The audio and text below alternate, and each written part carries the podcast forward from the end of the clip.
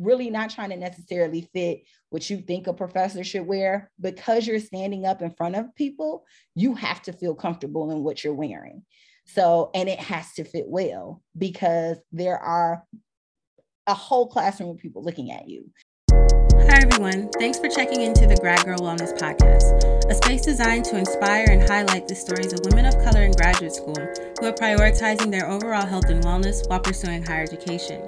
My name is Angela, and I'm your host. Let's get started.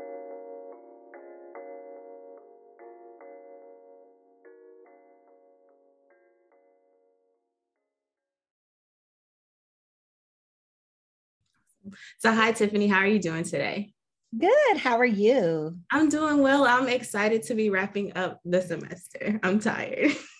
Oh yes, we just excited to wrap up this whole year. We need oh, yes. just a fresh start yes, yes. 2021 has been rough. um, um, so thank you for being here on the podcast. I know it's a busy time of year, a lot going on personally and professionally, um, but I wanted to jump into things because I'm excited to talk about fashion and style and image with you. Um, so for folks who are unfamiliar, could you tell us a little bit about yourself, what discipline you studied, and what you what field you are currently in?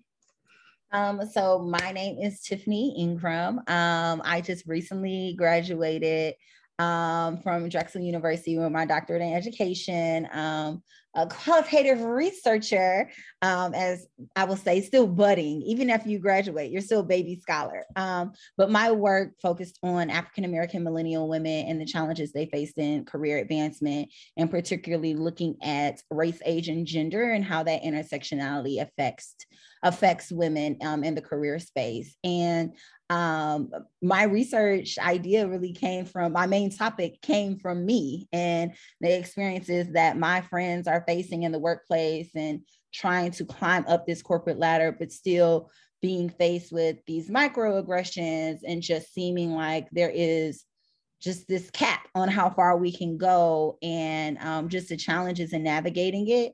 I think particularly my outcomes really show like there's so much work to be done. And a lot of people think like, oh, well, black women should be okay. They're getting jobs. We're more educated. But a lot of people are still in entry level positions that they may have had even like from undergrad.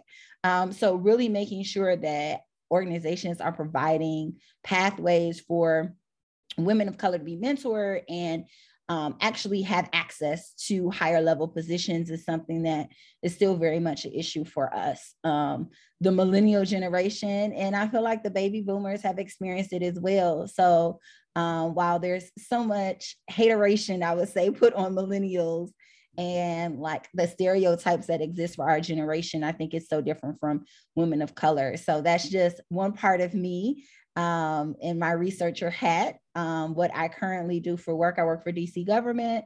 Um, I work in special education compliance for the state, although we're not a state.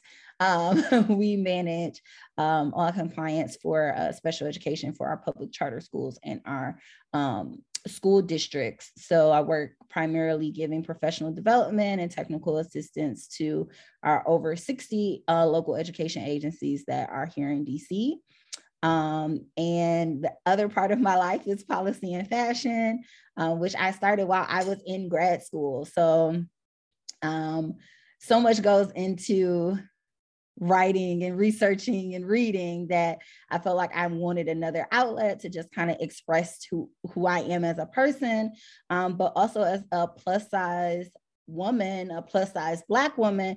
I it's so many images that are out there and i feel like often for plus size um, influencers it's like so hypersexualized it's like everything has to be out and short and tight. I wanted to give um, just an alternative story of what it looked like to be a plus size African American millennial woman and how you can look fashionable at work and still incorporate your style and your creativity into a traditional workspace working in government.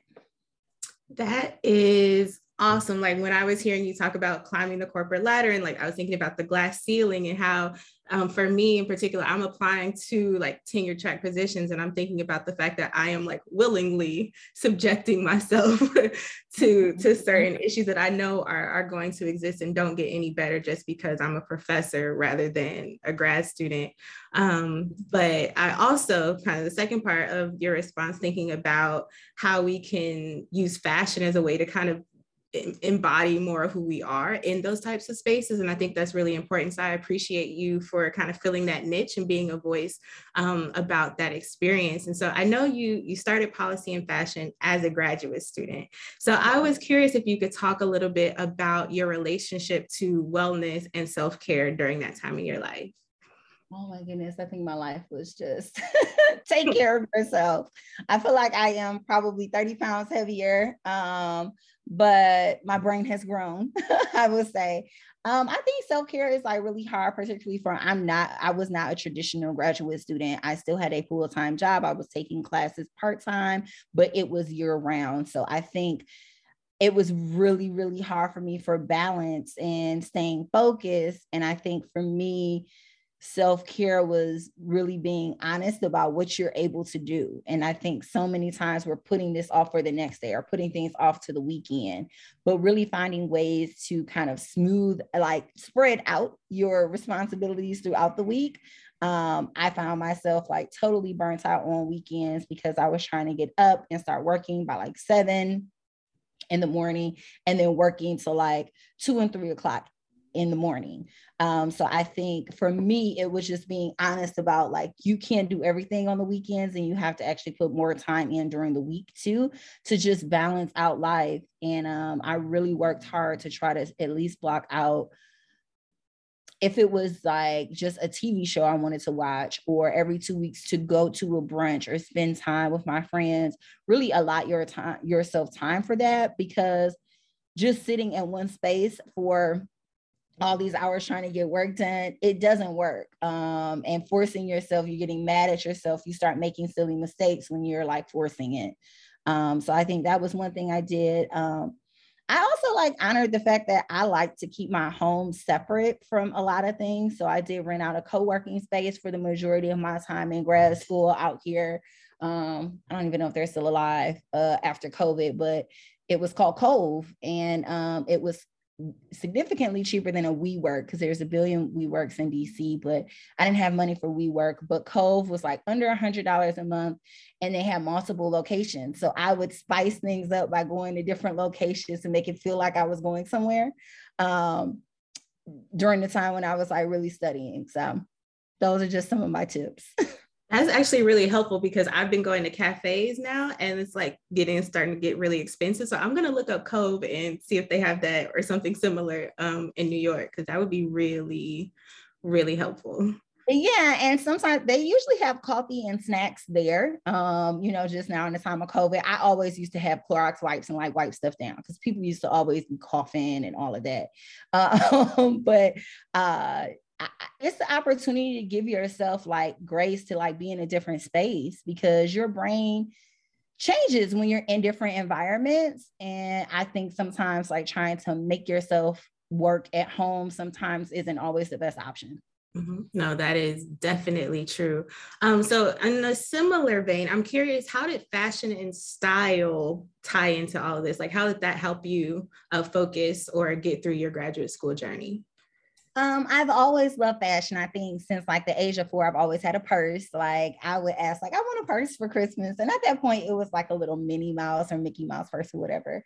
Um, but I even like I get dressed up to go places. I definitely feel like um when you get yourself ready for the day, you put on a new outfit, you get yourself together, you definitely feel different. When you feel good about how you look, I feel like you perform different.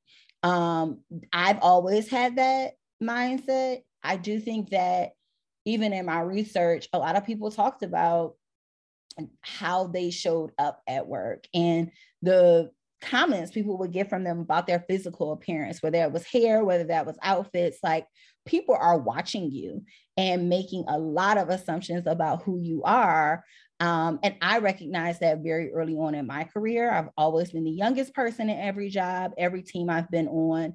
And it's been very important that I show up image wise how I want to be addressed. So for longest, people didn't know how old I was because I was always like dressed um, to my professional standard, right? Everybody's idea of professionalism is different.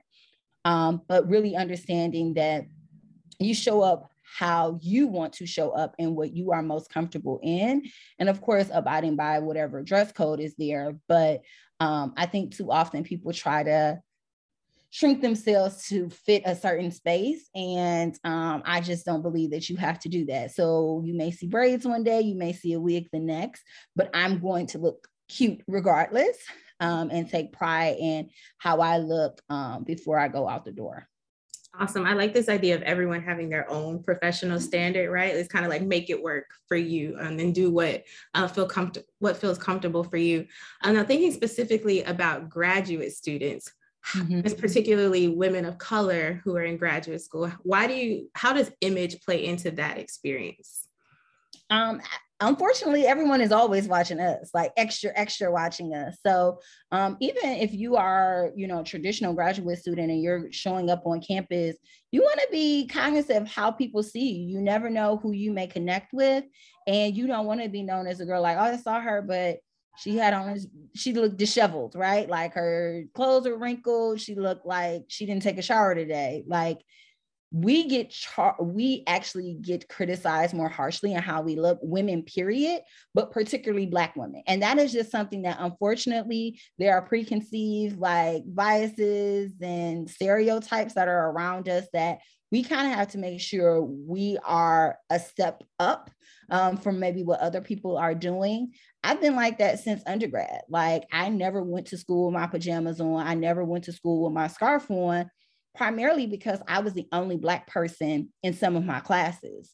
So I may not, I knew early on I may not have been the smartest girl in the in, in the room, but I wasn't going to look like the one that didn't belong. And for me, I was like very much like, let me put myself together every day because no one is going to say, like, oh, she doesn't look like she cares about herself.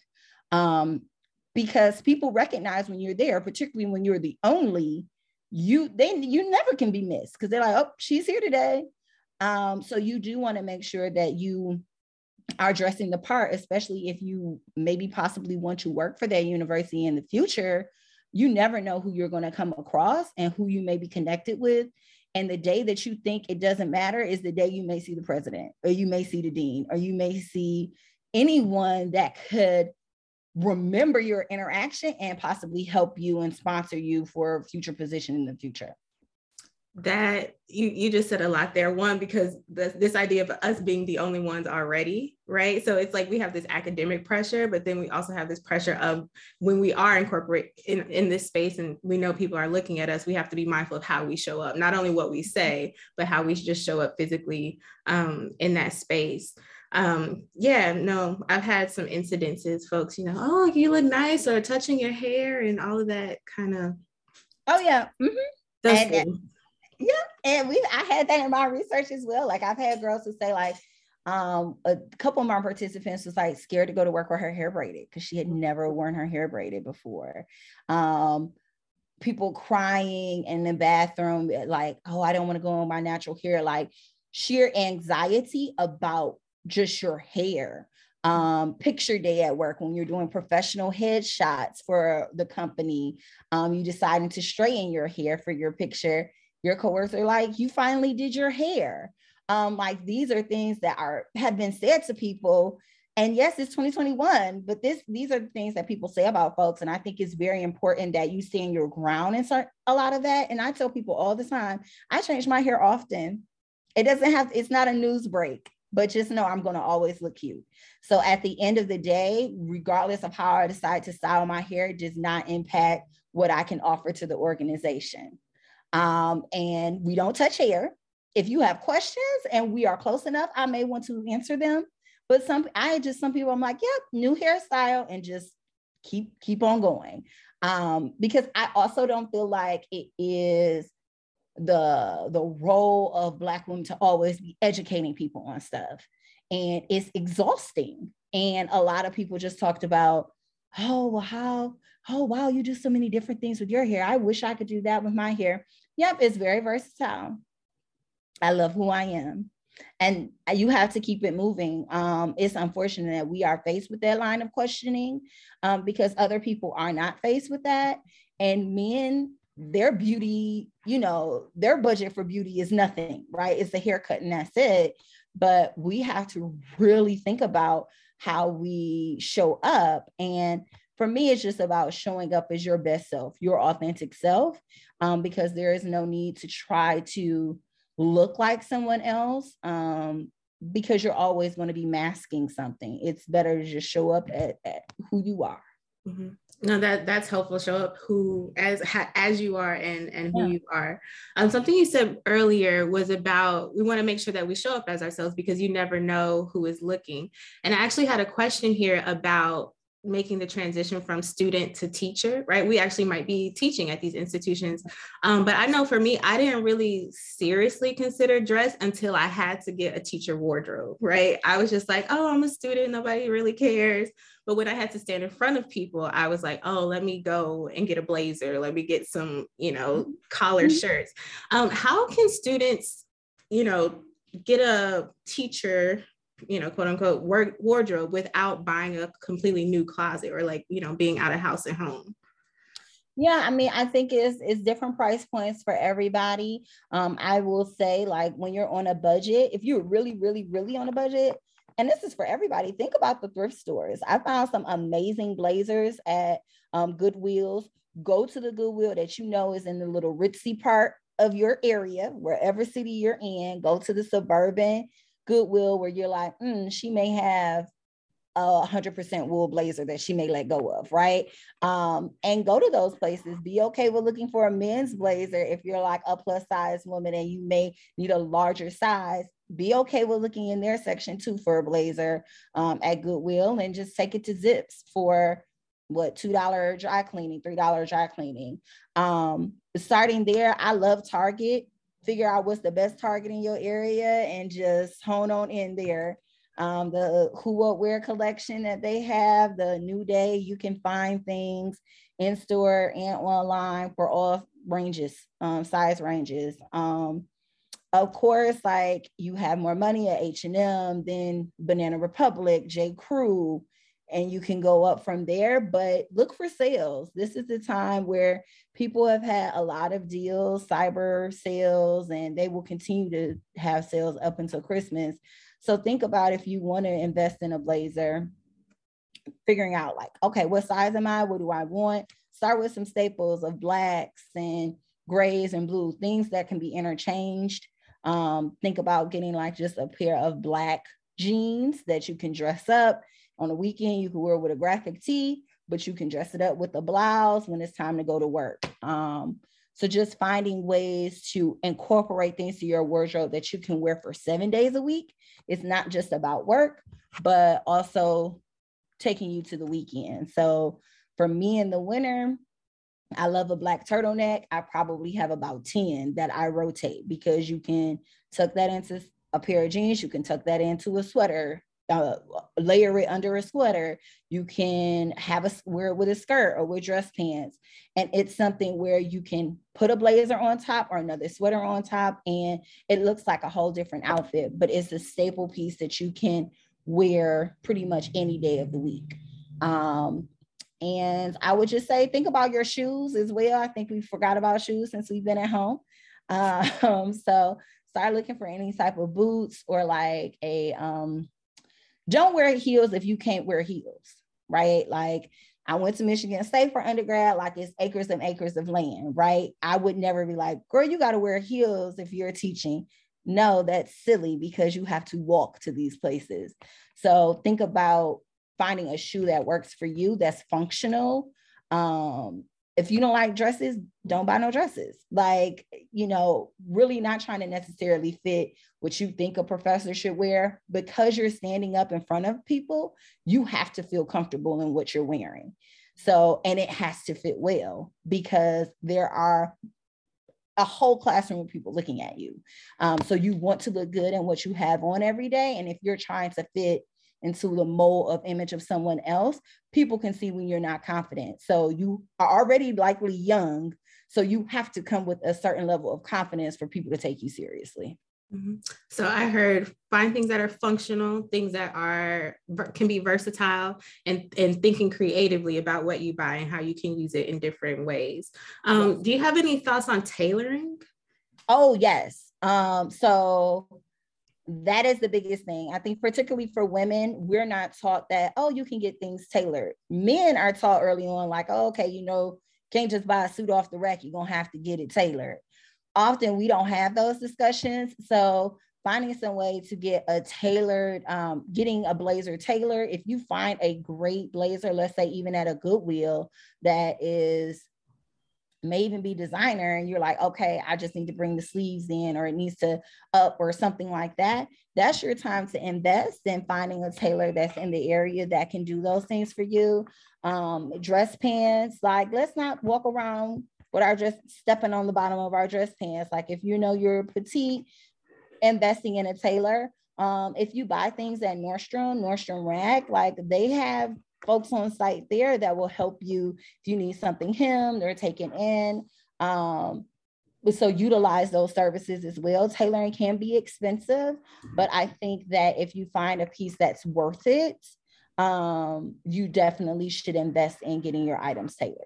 Okay that's also very helpful to know. I didn't start thinking about a tailor until a couple years ago and i was like oh i can keep my clothes you can when you um some people are like oh i've lost weight or oh this or that like whatever happens with your body um eh, there's tailors that can support with that um, and you just want to make sure you find someone that's going to work within your price range that could be pricey but when you have the right piece it makes sense for um, it to be tailored. Um, the things in the store are not to fit everybody, mm-hmm. right? The goal is to fit a certain population of folks. So we know that an eight at Old Navy is different from an eight at Banana Republic.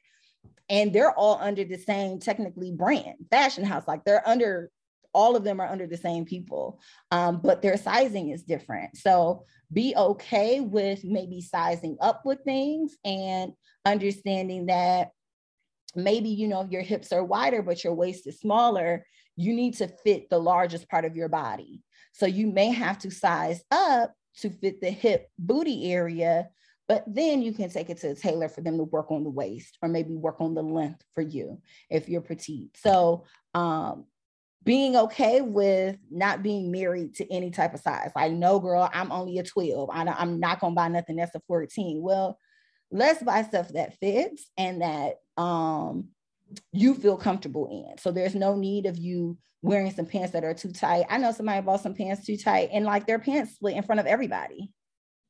And that's because I'm not sizing up. I'm not sizing up. Now you're embarrassed because people, no one's going to forget that moment. Um, so it's like you might as well make sure that you get something that fits your body well, that you feel confident standing in front of people um, multiple times a week, probably, um, and you look good in. That that's super helpful. Nobody knows what size you're wearing. Only you do, right? no one knows. No one's walking around like, girl, let me see the inside of your jacket. What size is that? And if somebody is that invasive, like, girl, I can tell you where I got it from. I don't know what size this is. Mm-hmm. Um, but there is nothing posted on the back of your booty like this is the size 16 pant. Like no one cares. Exactly. Um, uh, so I had kind of like a general. So one thing I wanted to hit on is I know you have a work a work wardrobe checklist, and you were kind of going through like make sure you have this black sweater, shoes of that nature. Could you tell us a little bit about the work wardrobe checklist before I forget? Um, so my work wardrobe checklist you can find at policyandfashion.com. You can download it. And these are just staple pieces um, to have in your wardrobe. If you're trying to figure out how can I piece together some things I may want for work, um, that is just a basis to start there. Um, I think every uh, industry is different in terms of what you may have to wear to work, um, whether working on Capitol Hill, working in corporate America.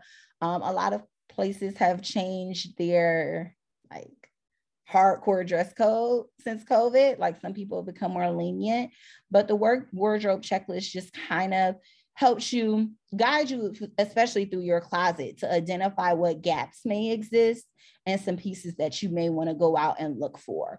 Um, so you definitely want to make sure you're checking in with your closet before you buy anything. Um, a lot of us say, "Oh, I need this, I need that," but it's like, ah, do you really? Look and see what you have first, particularly it's at any budget. You need to see what you have um, and figure out if there are things that already exist and fit for what you have, what you want. Maybe you have it already and you didn't realize it. Um, so really just trying to focus in on your closet, cleaning that out, and the work wardrobe checklist can help you navigate that. That's really helpful, right? So take inventory of what you have first. Inventory. People love a sale. So people like, oh, this is 60% off. I need a shop. But it's like, actually, you may not. Um, and it may be stuff you don't even want. So you want to make sure that you do an inventory of what you have. And when you are purchasing, this is something that fits your life. Are you buying something because it's 60% off and it's a ball gown? When is when are the next time you're going to a formal event? Um, so that may not be what you need to invest your money in. It may be that you need a good blazer, or it may be that you need a nice pair of shoes, um, or you're interviewing and you need a suit. Um, so really making sure you're spending your money wisely. Mm-hmm. And I think that's especially important for grad students because we don't have a lot to go, a lot of money to go around anyway. Yes. Awesome. So, kind of generally, so we talked about figuring out what to buy, but I have like one remaining question about how we figure out what our style is, right? Like, how do I know, like, oh, I like prints or, you know, plaid is in. Should I buy plaid? Like, how do we go about figuring out what our individual style is?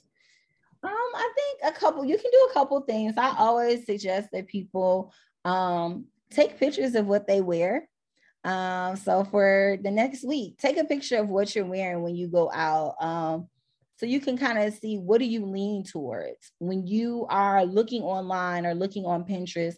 What are things that you lean towards that you like? Do you have a board of people, uh, like a style icon board? I will say, where so a lot of times people use Pinterest for a lot of things, but some people are pinning um, pictures of their of outfits that they like or looks they would like to recreate um, and you can start there and start understanding like what do you like?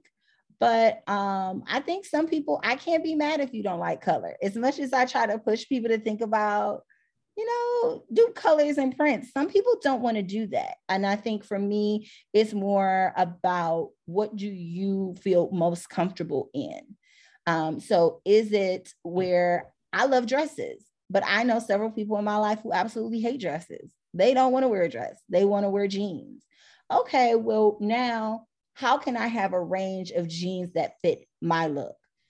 We may like distressed jeans, but we cannot wear distressed jeans to work, right? So, how can we make sure we have a range of jeans that fit us well, whether that's boot cut, whether that's high waist, whether that's skinny?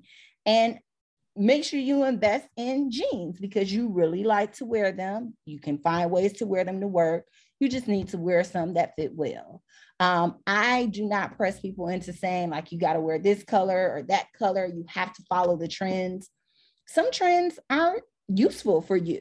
If you don't want to wear plaid, then you don't have to buy anything plaid. If you want to invest in plaid and maybe um, you don't want a plaid blazer, maybe okay, you want plaid, but maybe it's a scarf um, that you can just pair with under your winter coat or with a sweater um, in the colder months. So I I would say really think through the trends. And um, if you don't have a lot of money, you may not want to invest in trends at all.